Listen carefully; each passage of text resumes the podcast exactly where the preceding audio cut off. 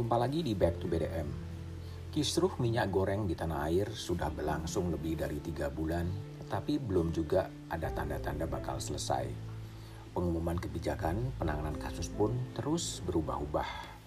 Presiden Jokowi mengakui sejumlah kebijakan pemerintah belum efektif mengatasi kelangkaan minyak goreng.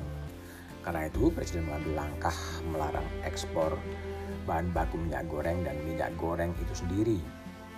Saya minta pelaku usaha minyak sawit untuk melihat masalah ini lebih jernih, kata Presiden Jokowi dalam keterangan melalui YouTube Rabu dua puluh tujuh April dua ribu dua puluh dua malam.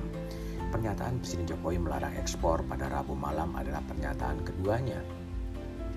Sejumlah pengamat menilai kebijakan Presiden Jokowi terkait larangan ekspor kurang pas dan pada akhirnya mengacaukan pasar.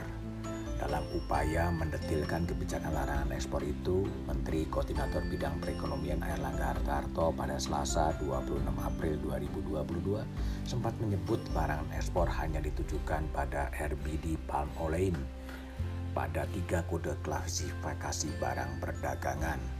Itu dikatakan Hartarto.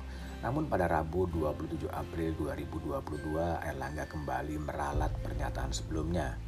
Dikutip harian Kompas, Kamis dua puluh delapan April dua ribu dua puluh dua, Airlangga menyatakan pemerintah tidak hanya melarang ekspor R B D Palm Olein, tetapi juga C P O, Refined Palm Olein, Palm Oil Milk Evaluant atau limbah sawit, dan Jelantah Use Cooking Oil. Presiden mengatakan prioritaskan dulu kebutuhan dalam negeri.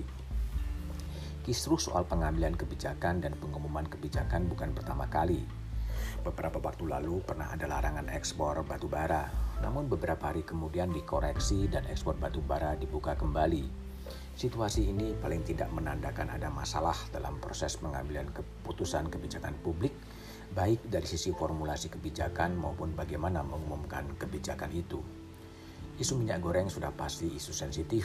Berdasarkan sejumlah survei opini publik, rakyat menjerit seiring kelangkaan minyak goreng dan kian mahalnya harga bahan pokok. Menurut Indikator Politik Indonesia dan Charta Politika, approval rating terhadap pemerintahan Presiden Jokowi menurun pada angka enam puluh persen. Kita mendorong pemerintahan Presiden Jokowi segera mengambil langkah untuk menstabilkan harga bahan pokok yang terus merangkak naik. Namun yang belum menjadi perhatian, pengambilan kebijakan hendaknya didasarkan pada data yang valid, mengajak pemangku kepentingan duduk bersama untuk menjawab permasalahan di tengah masyarakat.